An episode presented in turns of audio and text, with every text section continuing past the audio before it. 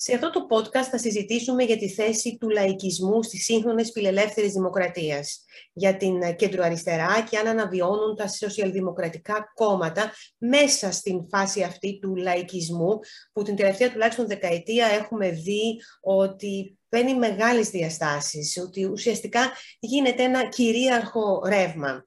Θα τα συζητήσουμε όλα αυτά με τον Τάκη Παππά, ερευνητή στο ΕΛΙΑΜΕΠ, αλλά και στο Πανεπιστήμιο του Ελσίνκι στη Φιλανδία. Καλησπέρα κύριε Παππά. Καλησπέρα, χαίρομαι που σας βρίσκω.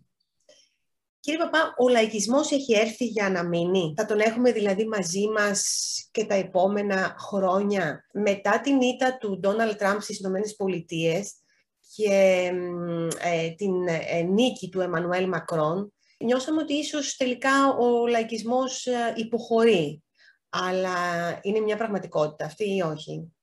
Καταρχάς νομίζω ότι πρέπει να συμφωνήσουμε στο τι είναι ο λαϊκισμός, που είναι μια έννοια πολύ αμφισβητούμενη, όλοι τη χρησιμοποιούμε, αλλά λίγο συμφωνούμε μεταξύ μας για το τι πράγμα είναι. Αν δούμε την δυναμική εξέλιξη του λαϊκισμού, για να έρθω στην απάντηση και θα πω δύο λόγια για τον λαϊκισμό, τι ακριβώς είναι, θα δούμε ότι αυτή τη στιγμή έχει φτάσει σε ένα πλατό. Δηλαδή δεν, δεν, προχωράει, δεν προχωράει ακάθεκτα όπως πολύ φοβηθήκαμε τα προηγούμενα χρόνια, ειδικά μετά το δύο χιλιάδες δεκαέξι, μετά την νίκη του Τραμπ α, και το Brexit. Αλλά αν δούμε τη δυναμική εξέλιξη της Ευρώπης και της φιλελεύθερης δημοκρατίας από το χίλια εννιακόσια σαράντα πέντε και μετά, θα δούμε ότι ο λαϊκισμός αρχίζει να, αρχίζει να ακμάζει μετά τη δεκαετία του ογδόντα και φτάνει μέχρι τις ημέρες μας αυτή η ακμή, η σταδιακή ακμή, και σήμερα νομίζω, θα το δούμε τώρα, θα, θα, θα, θα, να το δούμε λιγάκι αυτό, νομίζω ότι σήμερα κάπου βρίσκεται σε ένα πλατό, σε ένα, έχει δεχθεί μερικές ήττες, ε, μία ήταν στην Αμερική, στη χώρα μας στην Ελλάδα ητήθηκε, στο Εκουαδόρ ητήθηκε πριν, πριν από λίγα χρόνια, ε, στην Ιταλία έχει ητηθεί, ε, και περιμένουμε να δούμε τι θα γίνει του χρόνου με τις εκλογές στην Ουγγαρία και στην, και στην Γαλλία. Α, αν ο λαϊκισμός ήρθε για να μείνει, να αντιστρέψω το ερώτημα, η φιλελεύθερη δημοκρατία μπορεί και πώς μπορεί να αντιδράσει την επέλαση μέχρι τώρα του λαϊκισμού? Και επίσης θα παραμείνει αναλύωτη ή θα είναι μια διαφορετική φιλελεύθερη δημοκρατία από αυτό που ξέραμε μέχρι σήμερα? Γιατί, ξέρετε, η φιλελεύθερη δημοκρατία είναι κάτι πολύ καινούριο. Είναι ένα νεωτερικό φαινόμενο. Δεν είχαμε φιλελεύθερη δημοκρατία πριν από το χίλια εννιακόσια σαράντα πέντε. Η πρώτη φορά που δημιουργείται η έννοια και η, η, η, η πραγματική α, φιλελεύθερη δημοκρατία είναι μετά το τέλος του Δεύτερου Παγκοσμίου Πολέμου και την ήττα των ολοκληρωτισμών. Τι σημαίνει όμως φιλελεύθερη δημοκρατία, τι καταλαβαίνουμε με αυτό? Εγώ καταλαβαίνω τρία πράγματα, τα οποία είναι, σε, είναι αλληλένδετα μεταξύ τους. Καταλαβαίνω ότι η φιλελεύθερη δημοκρατία είναι η αντίληψη και η παραδοχή ότι οι κοινωνίες μας, οι δυτικές κοινωνίες, α, έχουν πολλές διαιρετικές τομές στο εσωτερικό τους, οι οποίες πρέπει να συμβιώσουν, να ζήσουν αρμονικά μεταξύ τους. Πολλές ομάδες ανθρώπων με διαφορετικά χαρακτηριστικά, όπως για παράδειγμα μιλάνε διαφορετικές γλώσσες, πιστεύουν σε διαφορετικούς θεούς, ε, ζουν σε διαφορετικές γεωγραφικές περιοχές της χώρας, ανήκουν σε διαφορετικές κοινωνικές τάξεις. Είναι άλλοι πλούσιοι, άλλοι λιγότερο πλούσιοι, άλλοι φτωχοί. Και όλοι αυτοί οι άνθρωποι, οι διαφορετικοί που ζουν μέσα σε μια κοινωνία και έχουν διαφορετικά συμφέροντα, πρέπει, συμφέροντα και απόψεις, προφανώς, πρέπει να συμβιώσουν μεταξύ τους. Αυτό λοιπόν απαιτεί, το δεύτερο χαρακτηριστικό, είναι την πολιτική μετριοπάθεια. Μια προσπάθεια να βρεθεί μια, ένα μίνιμουμ συνένεση στην κοινωνία.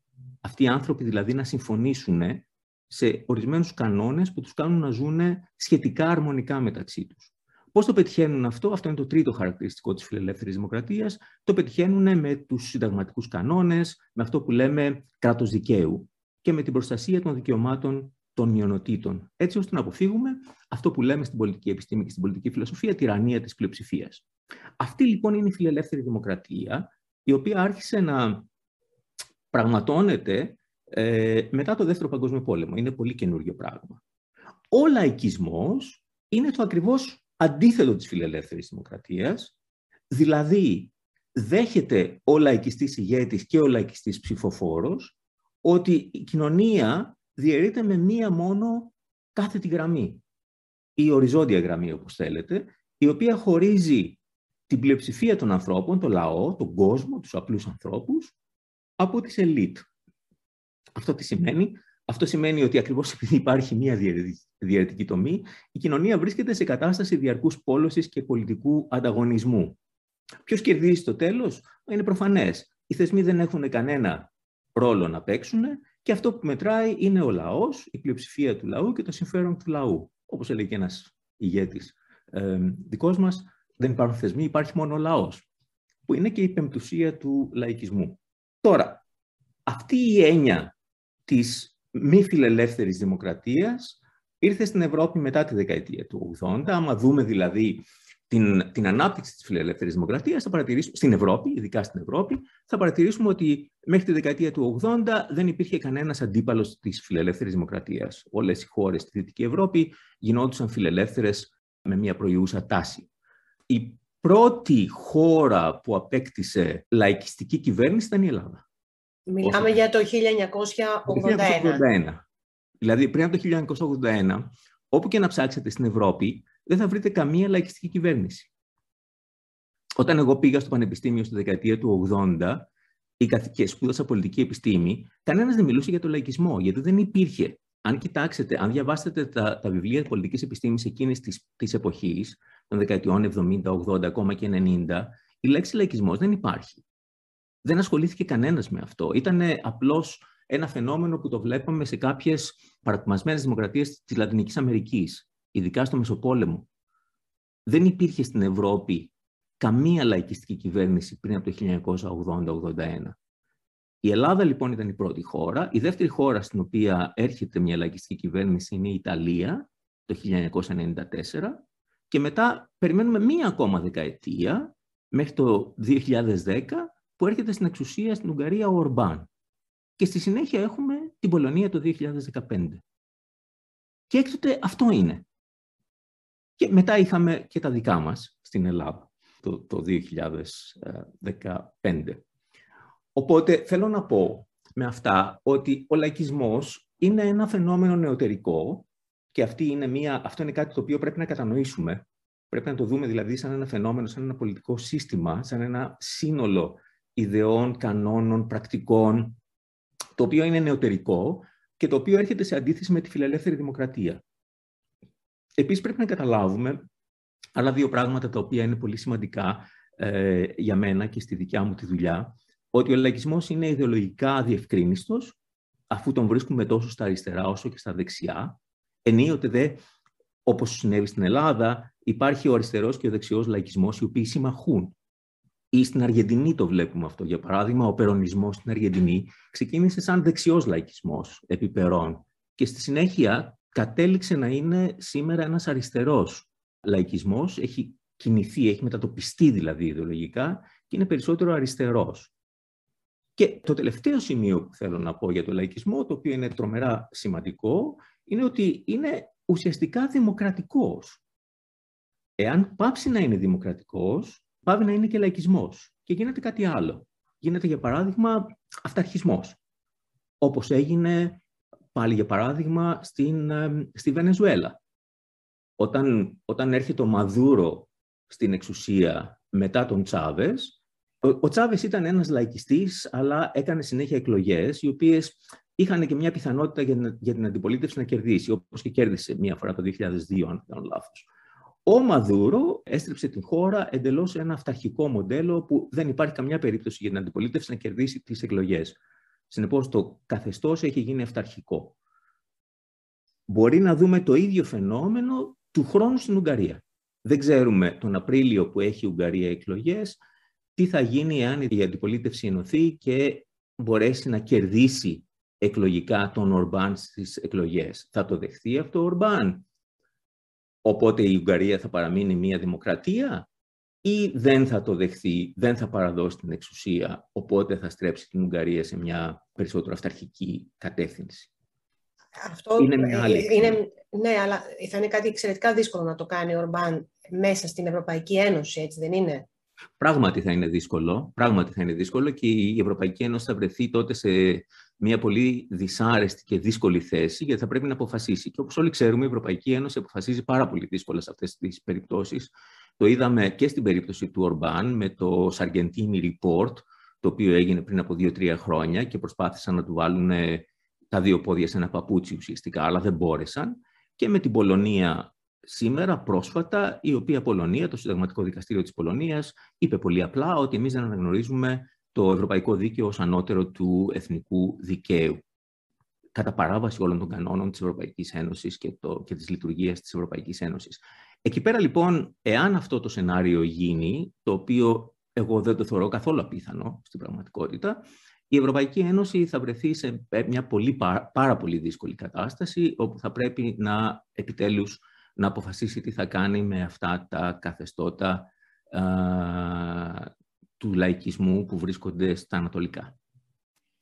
Κύριε Παππά, ποια πιστεύετε ότι είναι τα λάθη που έκαναν τα κόμματα, τα κόμματα και τα κεντροδεξιά και τα κεντροαριστερά, τα σοσιαλδημοκρατικά, τα οποία στηρίζουν όμως, υποστηρίζουν τις φιλελεύθερες δημοκρατίες, που έκαναν Ε, λάθος, έτσι ώστε ο λαϊκισμός ε, βρήκε τόσο πρόσφορο έδαφος και εξακολουθεί να βρει, γιατί βλέπουμε και το παράδειγμα της Γαλλίας με τον Ερίκ Ζεμούρ και το βλέπουμε και, και, και είναι εντυπωσιακό στις μέρες μας και, με, και ο Ζεμούρ πώς καταφέρνει να κερδίζει τόσο πολύ την αγάπη του κόσμου, δηλαδή τι κάνανε τα, τα κόμματα αυτά και ένιωσε ένα το πολύ μεγάλο κομμάτι του πληθυσμού ότι μένει πίσω, ότι εγκαταλείπεται από τις ελίτ, πώς ταυτίστηκαν δηλαδή με τις ελίτ από κάποια στιγμή και έπειτα.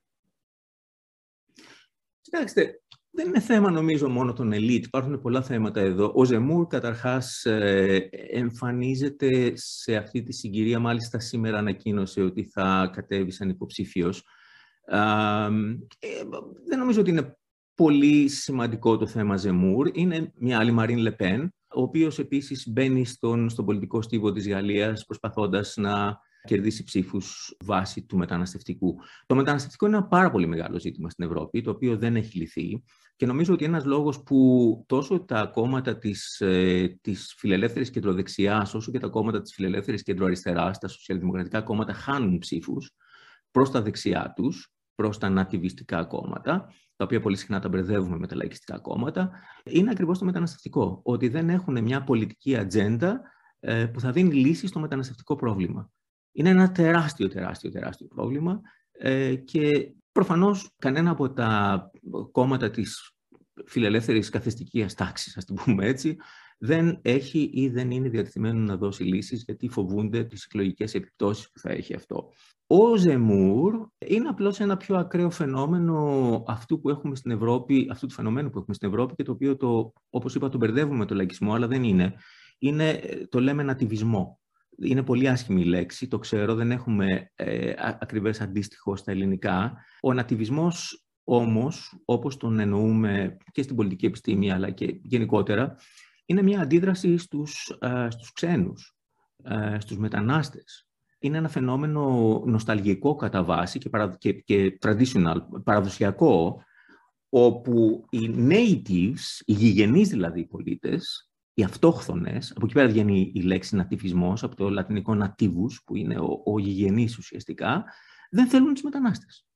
Δεν θέλουν τους μετανάστες, πρώτον, δεν θέλουν την, την ευρωπαϊκή ολοκλήρωση, δεύτερον, και δεν θέλουν, τρίτον, την απομείωση του, ε, του κράτους ευημερίας που υπάρχει στις χώρες τους. Τι φοβούνται λοιπόν? Φοβούνται, αυτό φοβάται ο Ζεμούρ και αυτό φοβούνται και πολλοί άλλοι νατιβιστές στην Ευρώπη. Φοβούνται ότι έρχονται οι ξένοι, οι οποίοι πολλές φορές είναι και μουσουλμάνοι και συνεπώς ανήκουν σε μια άλλη θρησκεία, η οποία δεν υπόκειται στο δυτικό κράτος δικαίου και οι οποίοι παίρνουν ουσιαστικά πόρους, εθνικούς πόρους, ε, τους οποίους αποστερούν από τους γηγενείς ε, πολίτες. Αυτό είναι κάτι αρκετά διαφορετικό από τον λαϊκισμό. Εσείς πιστεύετε ότι ε, οφείλεται εν μέρη και στην παγκοσμιοποίηση και στο, στο γεγονός ότι άρχισε να φθήνει το κοινωνικό κράτος, στο ότι οι, οι πολίτες είναι τόσο πολύ ε, έτοιμοι να πιστέψουν ε, ψέματα και να πιστέψουν τους ε, λαϊκιστές, όπως συνέβη και στις Ηνωμένες Πολιτείες με τον Ντόναλντ Τραμπ, όπου μια ολόκληρη γενιά ε, ή ολόκληρες κοινωνικές τάξεις πια νιώθουν ότι αυτό που είπα και νωρίτερα, ότι εγκαταλείφθηκαν. Κοιτάξτε, ο λαϊκιστής ψηφοφόρος στην Αμερική ή στην Ευρώπη πιστεύει ότι οι θεσμοί δεν λειτουργούν, δεν λειτουργούν υπέρ του και ότι υπάρχει μια άρχουσα τάξη, αυτό που λέμε elite, οι οποίοι ελέγχουν τους θεσμούς, οι οποίοι θέτουν τους θεσμούς και τους ελέγχουν για τα δικά τους συμφέροντα. Αυτή είναι η πολύ πολύ απλή εξήγηση. Ο, ο ψηφοφόρος λοιπόν του Τραμπ ή ο ψηφοφόρος του Ορμπάν πηγαίνει στις εκλογές για να ψηφίσει εναντίον των θεσμών και των ελίτ που τους αντιπροσωπεύουν και υπέρ ενός ηγέτη ο οποίος τους λέει ότι θα προστατεύσει και θα υπερασπιστεί τα δικά του συμφέροντα. Θα, ο οποίος μιλάει τη γλώσσα του λαού, ο οποίος υπερασπίζεται τα συμφέροντα του λαού όπως τα εννοεί και ο οποίος υποτιμά τους θεσμούς. Αυτός λοιπόν είναι ο λαϊκιστής ηγέτης και αυτός είναι ο λαϊκιστής ψηφοφόρος. Ο νατιβιστής ψηφοφόρος είναι ένας άνθρωπος που κυρίως ζει στις αναπτυγμένες κοινωνίες της Δύσης, της Ευρώπης, στη Δύση και στον Βορρά. Τον βλέπουμε πολύ αναπτυγμένο τον νατιβισμό στις, στις σκανδιναβικές χώρες, για παράδειγμα. Σε όλες τις σκανδιναβικές χώρες είναι πάρα πολύ αναπτυγμένος, όπως επίσης και στη Δυτική Ευρώπη, στην, στην, στην Ολλανδία, στο Βέλγιο, στη Γαλλία, στην Αυστρία, στη Γερμανία, με το ΕΕΒΔ κτλ. Αυτοί λοιπόν οι άνθρωποι που ψηφίζουν τα ανατιβιστικά κόμματα, τι θέλουν? Θέλουν να διατηρήσουν το επίπεδο ευημερίας που έχουν στις χώρες τους και θέλουν επίσης να διατηρήσουν την κοινωνική ομοιογένεια την οποία έχουν πετύχει και την κουλτούρα τους που έχουν πετύχει με τα χρόνια και τις δεκαετίες. Είναι λοιπόν κατά των μεταναστών, δεν, υποστηρίζουν τους θεσμούς, δεν είναι αντίθετοι στους θεσμούς, δεν είναι αντίθετοι στο Σύνταγμα, δεν θέλουν να αλλάξουν τα συντάγματα στις χώρες τους, αλλά δεν θέλουν παραπάνω μετανάστευση και δεν θέλουν και, και ευρωπαϊκό φεντεραλισμό. Πιστεύουν λοιπόν ότι ο ευρωπαϊκός φεντεραλισμός, η ενοποίηση, η τελική ενοποίηση της Ευρώπης θα βλάψει τις δικές τους τις ωραίες, πολύ τακτοποιημένες και πολύ ευχάριστες και πολύ πλούσιες ζωές. Είναι λοιπόν δύο εντελώς διαφορετικά φαινόμενα τα οποία πρέπει να τα κρατήσουμε ξεχωριστά στο μυαλό μας για να τα καταλάβουμε και να τα αντιμετωπίσουμε. Θα σας κάνω τώρα μια διπλή ερώτηση. Πώς Παρακαλώ. μπορούμε να τα αντιμετωπίσουμε? Είδαμε ότι με έναν τρόπο που ίσως να μην το καταλάβαμε ακριβώς πώς έγινε, στη Γερμανία το αντιμετώπισαν. Είδαμε ότι το Α Φ Ντι παρέμεινε χαμηλά, δεν πήρε ψήφους και είδαμε μια μεγάλη στροφή στο πολιτικό σκηνικό στην Γερμανία. Πιστεύετε ότι αυτό είναι κάτι που μπορεί να διατηρηθεί και τι είναι αυτό που όθησε τους πολίτες να απομακρυνθούν, ενώ βλέπαμε το Α Φ Ντι να ανεβαίνει πάρα πολύ, το Alternative für Deutschland, τελικά ε, είδαμε αυτή τη στροφή στη Γερμανία και μπορεί να επηρεάσει αυτό και άλλες χώρες? Μπορεί να βοήθησε η πανδημία σε αυτό τελικά, παρά το αντιεμβολιαστικό κίνημα, μπορεί η πανδημία να λειτουργεί υπέρ των ε, φιλελεύθερων κεντροαριστερών και κεντροδεξιών κομμάτων? Κοιτάξτε, σε σχέση με τις γερμανικές εκλογές, καταρχάς, Ε, νομίζω ότι ήταν πολύ ιδιαίτερες εκλογές και δεν θα μπορέσουμε να βγάλουμε συμπεράσματα τα οποία θα μπορούσαμε να τα χρησιμοποιήσουμε συγκριτικά με άλλες χώρες για έναν πολύ απλό λόγο. Ότι αυτές οι εκλογές, το βασικό α, θέμα αυτών των εκλογών ήταν η Μέρκελ. Ήταν η αποχώρηση της Μέρκελ από την πολιτική σκηνή της Γερμανίας μετά από δεκαέξι χρόνια.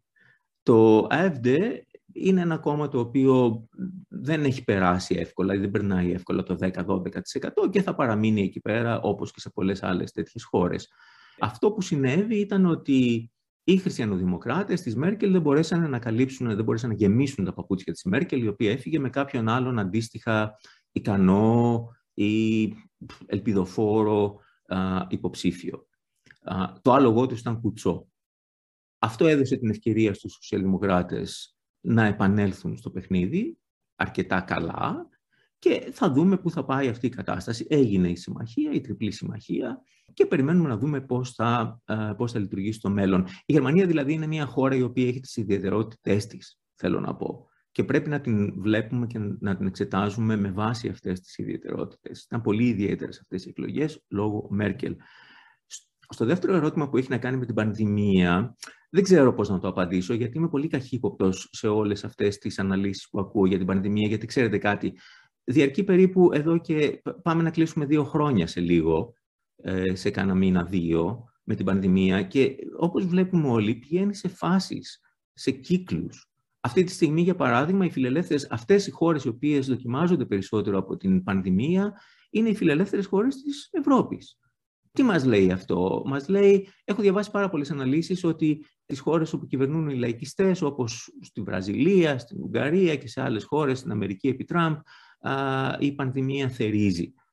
Δεν είναι ακριβώς έτσι, γιατί βλέπουμε ότι αλλάζουν οι κύκλοι.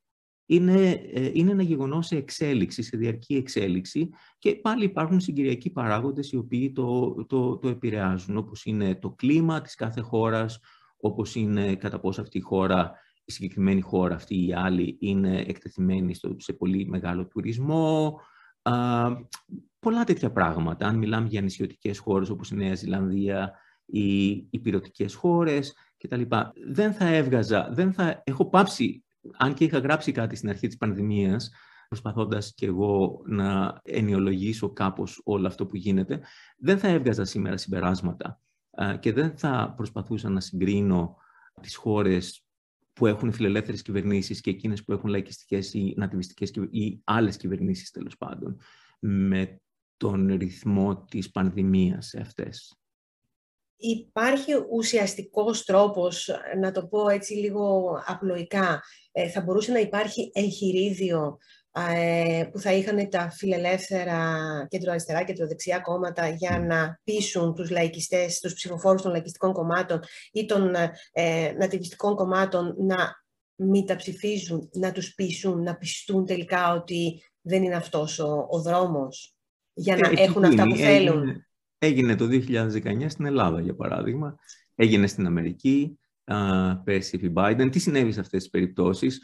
Uh, συνέβουν, συνέβησαν δύο πράγματα. Το πρώτο ήταν, νομίζω, η αποτυχία των λαϊκιστών τελικά στην εξουσία, γιατί οι λαϊκιστές όταν έρχονται στην εξουσία δεν έχουν πρόγραμμα. Δεν έχουν ιδεολογία και δεν έχουν πρόγραμμα στην πραγματικότητα, οπότε πολύ συχνά αποτυγχάνουν.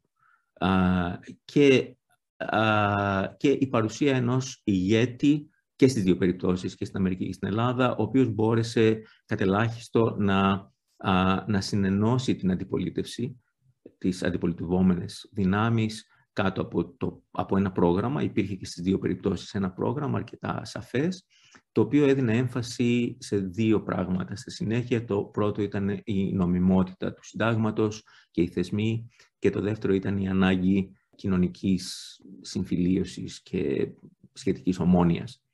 Αυτά είχαμε και στις δύο περιπτώσεις. Μόνο, και μόνο έτσι μπορεί να κατανικηθεί ο λαϊκισμός, ο οποίος, όπως, όπως είπα, είναι ε, η, η αντίθεση στη φιλελεύθερη δημοκρατία και στη συνταγματική νομιμότητα.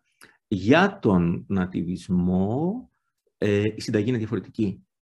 Και είναι μόνο μία. Η συνταγή είναι ότι πρέπει να βρεθεί μια απάντηση στην μετανάστευση. Επίσης, πρέπει να σας πω ότι δεν έχουμε καμία περίπτωση χώρας στην, στην Ευρώπη, στην Ευρωπαϊκή Ένωση, όπου ένα νατιβιστικό κόμμα έχει έρθει στην εξουσία αυτοδύναμο. Αυτό δεν έχει γίνει ποτέ. Είναι άλλη η πολιτική, άλλο το πολιτικό βεληνικές και η δύναμη πυρός των λαϊκιστικών κομμάτων και άλλη των νατιβιστικών κομμάτων. Είναι πολύ χαμηλότερη των νατιβιστικών κομμάτων. Δεν είναι μια τόσο μεγάλη απειλή προς τα κόμματα, τα φιλελεύθερα, τα καθεστωτικά, ας πούμε, φιλελεύθερα κόμματα, αυτό που λέμε established parties. Δεν έχουν έρθει ποτέ στην εξουσία. Έχουν έρθει μόνα τους. Έχουν συγκυβερνήσει ως α, μικρότεροι εταίροι σε τρεις μόνο χώρες. Αυτές είναι η Αυστρία, η Φινλανδία και η Ιταλία της Ευρωπαϊκής Ένωσης, και σε δύο χώρες εκτός Ευρωπαϊκής Ένωσης, που είναι η Νορβηγία και η Ελβετία. Αυτό είναι όλο και όλο.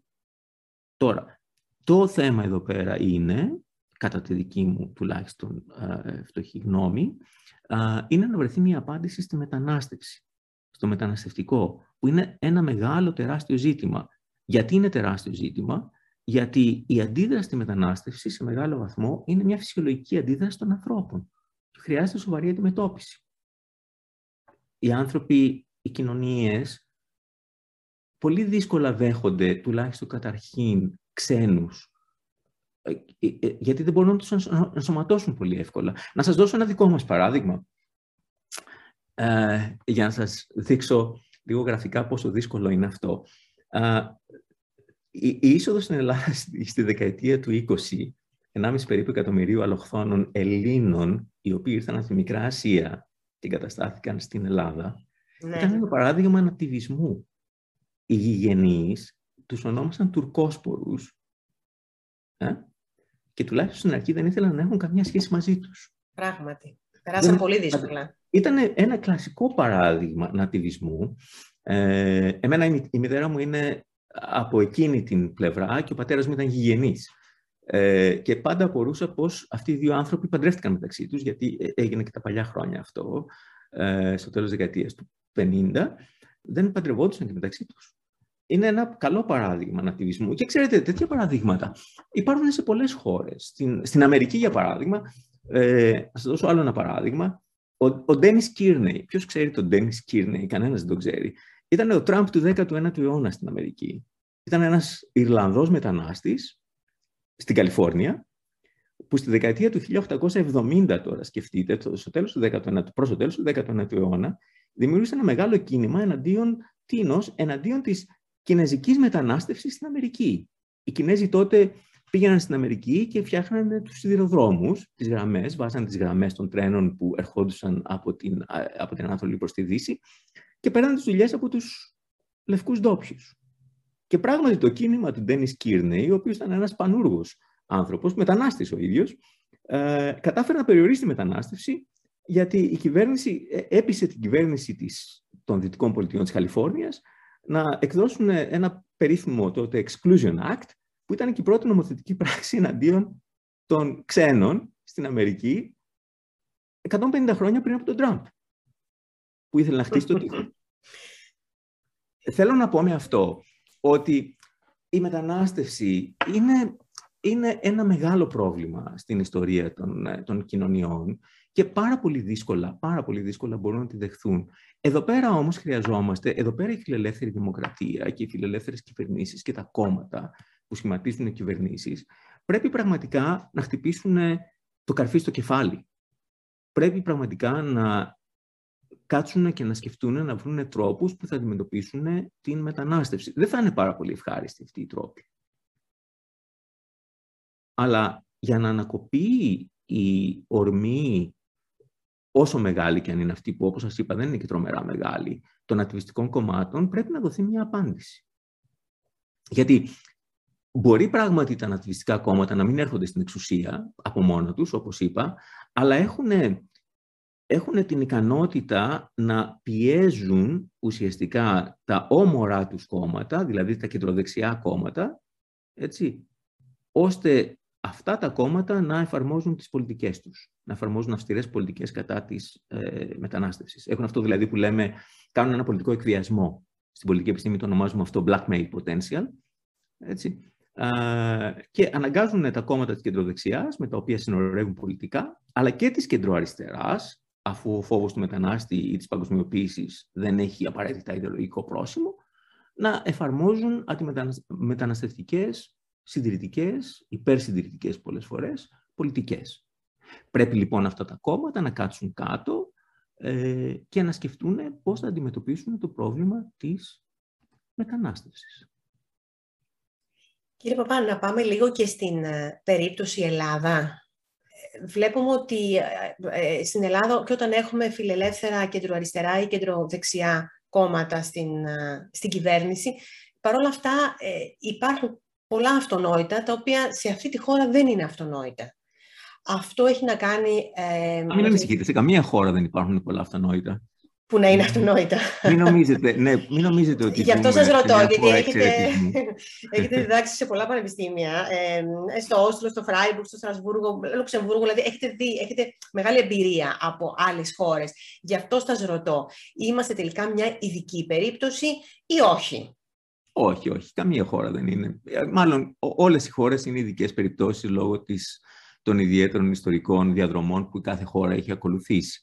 Ε, απλώς όταν τα λέμε μεταξύ μας, και αυτό το κάνουν και οι άνθρωποι σε όλες τις άλλες χώρες, ε, μας αρέσει και λιγάκι να στριφογυρίζουμε γύρω από τον εαυτό μας, να περιευτολογούμε μερικές φορές και να καλαμπουρίζουμε και να αυτοσαρκαζόμαστε ε, πολύ συχνά. Ε, υπάρχουν πάρα πολλά αρνητικά και πάρα πολλά θετικά στη χώρα, όπως σε οποιαδήποτε άλλη χώρα. Δεν, δεν, δεν ξέρετε.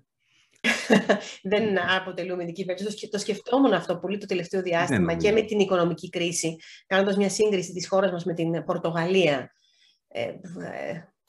Εξαρτάται με ποια χώρα θα συγκρίνετε. Αν συγκρίνετε, για παράδειγμα, την Ελλάδα με την Αργεντινή, θα δείτε ότι και οι δύο χώρες αυτές είναι πολύ επιρρεπείς για πάρα πολλές δεκαετίες οικονομικές κρίσεις και ο λόγος εδώ πέρα πράγματι νομίζω πως είναι ο λαϊκισμός, είναι ότι και οι δύο αυτές χώρες είχαν λαϊκιστικές κυβερνήσεις από παλιά Ε, και ξέρετε, οι λαϊκιστικές κυβερνήσεις είναι, έχουν μια τάση να ε, χρησιμοποιούν τα χρήματα του κράτους για πελατειακούς λόγους.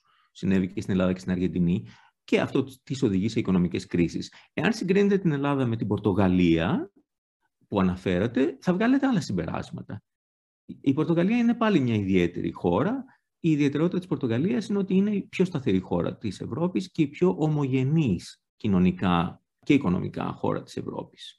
Είναι απομονωμένη, δεν έχει εξωτερικούς εχθρούς, έχει άλλες παραμέτρους οι οποίες την καθορίζουν πολιτικά.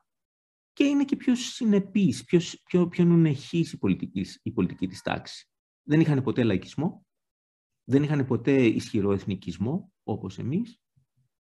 Είναι μια άλλη χώρα. Μας αρέσει πολλές φορές να λέμε, να συγκρίνουμε τις χώρες της Νότιας Ευρώπης, σαν να είναι ένα και το αυτό. Βέβαια, βγάζουμε την Τουρκία πονηρά σκεπτόμενη, ενώ είναι νοτιοευρωπαϊκή χώρα, γιατί είναι διαφορετική και λέμε ότι αυτή είναι μια Οθωμανική χώρα κτλ. Αλλά η Πορτογαλία είναι εξαιρετικά διαφορετική από την Ελλάδα. Έχει πολύ μεγάλες διαφορετικές από την Ελλάδα. Έχει και ομοιότητες, δεν λέω, αλλά έχει πολύ, πολύ μεγάλες διαφορές επίσης. Οπότε δεν μας οδηγεί πολύ μακριά το να συγκρινόμαστε με την, με την Πορτογαλία. Πιστεύετε ότι η Ελλάδα τελείωσε, τουλάχιστον για το επόμενο χρονικό διάστημα, με, τα λαϊκιστικά, με τους λαϊκιστές ηγέτες, με τα λαϊκιστικά κόμματα? Α, όχι. Άπαξ και έχεις περάσει λαϊκισμό, δεν γλιτώνεις ποτέ. Κοιτάξτε τι γίνεται στην Αμερική. Στις εκλογές της επόμενης στην Αμερική θα κυριαρχήσει πάλι ο λαϊκισμός, όπως σας βλέπω και με βλέπετε. Γιατί, γιατί υπάρχει ένα υπόστρωμα στην κοινωνία που σημαίνει πολύ απλά μεγάλες κοινωνικές ομάδες, μεγάλες ομάδες του πληθυσμού, οι οποίες δεν πιστεύουν στους θεσμούς, δεν εμπιστεύονται της ελίτ και θέλουν μια επιστροφή στο λαϊκισμό, θα θελήσουν μια επιστροφή στο λαϊκισμό τύπου Τραμπ. Το ίδιο πράγμα γίνεται ή μπορεί να γίνει και στην Ελλάδα κάλλιστα. Πολλά, πο, πο, πο, πο, σε μια αναποδιά της ιστορίας, η οποία μπορεί να μην μπορεί να αποφευθεί, πολλοί άνθρωποι στην Ελλάδα θελήσουν να ψηφίσουν πάλι για λαϊκιστικά κόμματα, τα οποία θα τους υπόσχονται λαγούς και πετραχίλια. Ε, θα εφαρμόσουν μια στρατηγική πόλωσης, η οποία μπορεί να βρει έφορο έδαφος κτλ. Όχι, όχι, θεωρητικά καθόλου δεν το αποκλείω. Εύχομαι να μην συμβεί. Και πιστεύω ότι δύσκολα θα συμβεί, αλλά και το απέφχομαι εντελώς με όλη μου την καρδιά, εννοείται. Αλλά ε, θεωρητικά καθόλου δεν την αποκλείω αυτή την πιθανότητα. Συγχωρείτε δηλαδή. Ναι, το, το, το, το, ήσασταν πάρα πολύ σαφείς. Έγινε απολύτως αντιληπτό γιατί δεν την αποκλείεται. Είναι, είναι λογικό. Κοιτάξτε, κοιτάξτε την Ιταλία. Στην Ιταλία, μετά τον Μπερλουσκόνη, τι έχουμε? Έφυγε ο Μπερλουσκόνη από την εξουσία και ήρθαν τα παιδιά του Μπερλουσκόνη, τόσο από τα αριστερά όσο και από τα δεξιά. Ε, οι διάφοροι Βέπε Γκρίλο, οι διάφοροι Σαλβίνη, οι διάφοροι Κόντε, οι οποίοι ουσιαστικά είναι λαϊκιστές και οι οποίοι δεν μπορούν να, να, να κάνουν μια κυβέρνηση της προκοπής. Και καταφεύγουν φυσικά στον, στον Ντράγκι, ο οποίος είναι ένας σοβαρός α, α, φιλελεύθερος δημοκράτης και ο οποίος μπόρεσε να κάνει μια πολύ αξιοπρεπή κυβέρνηση και πάλι εύχομαι, για να συνεχίσω με τις ευχές μου, να παραμείνει ο Μάριο Ντράγκι χρονικό διάστημα, γιατί χανόμαστε με όλους τους άλλους, καταλάβατε. ε, γιατί γίνεται αυτό? Γιατί η κοινωνία ιταλική θέλει τον Μπερλουσκόνη της. Τι να κάνουμε? Τι να κάνουμε? Ή κάποιον σαν τον Μπερλουσκόνη. Ναι. Και μετά είναι... θέλει το Μάριο Ντράγκι. Αυτό είναι το... Όπως και στις ΗΠΑ, βέβαια. Δηλαδή μετά τον Παράκ Ομπάμα, ο Ντόναλντ Τραμπ. Ακριβώς. Ακριβώς. Ναι. Σας ευχαριστώ πολύ, κύριε Παππά, για αυτή τη συζήτηση. Σας ευχαριστώ θερμά. Χαρά μου. Εγώ ευχαριστώ.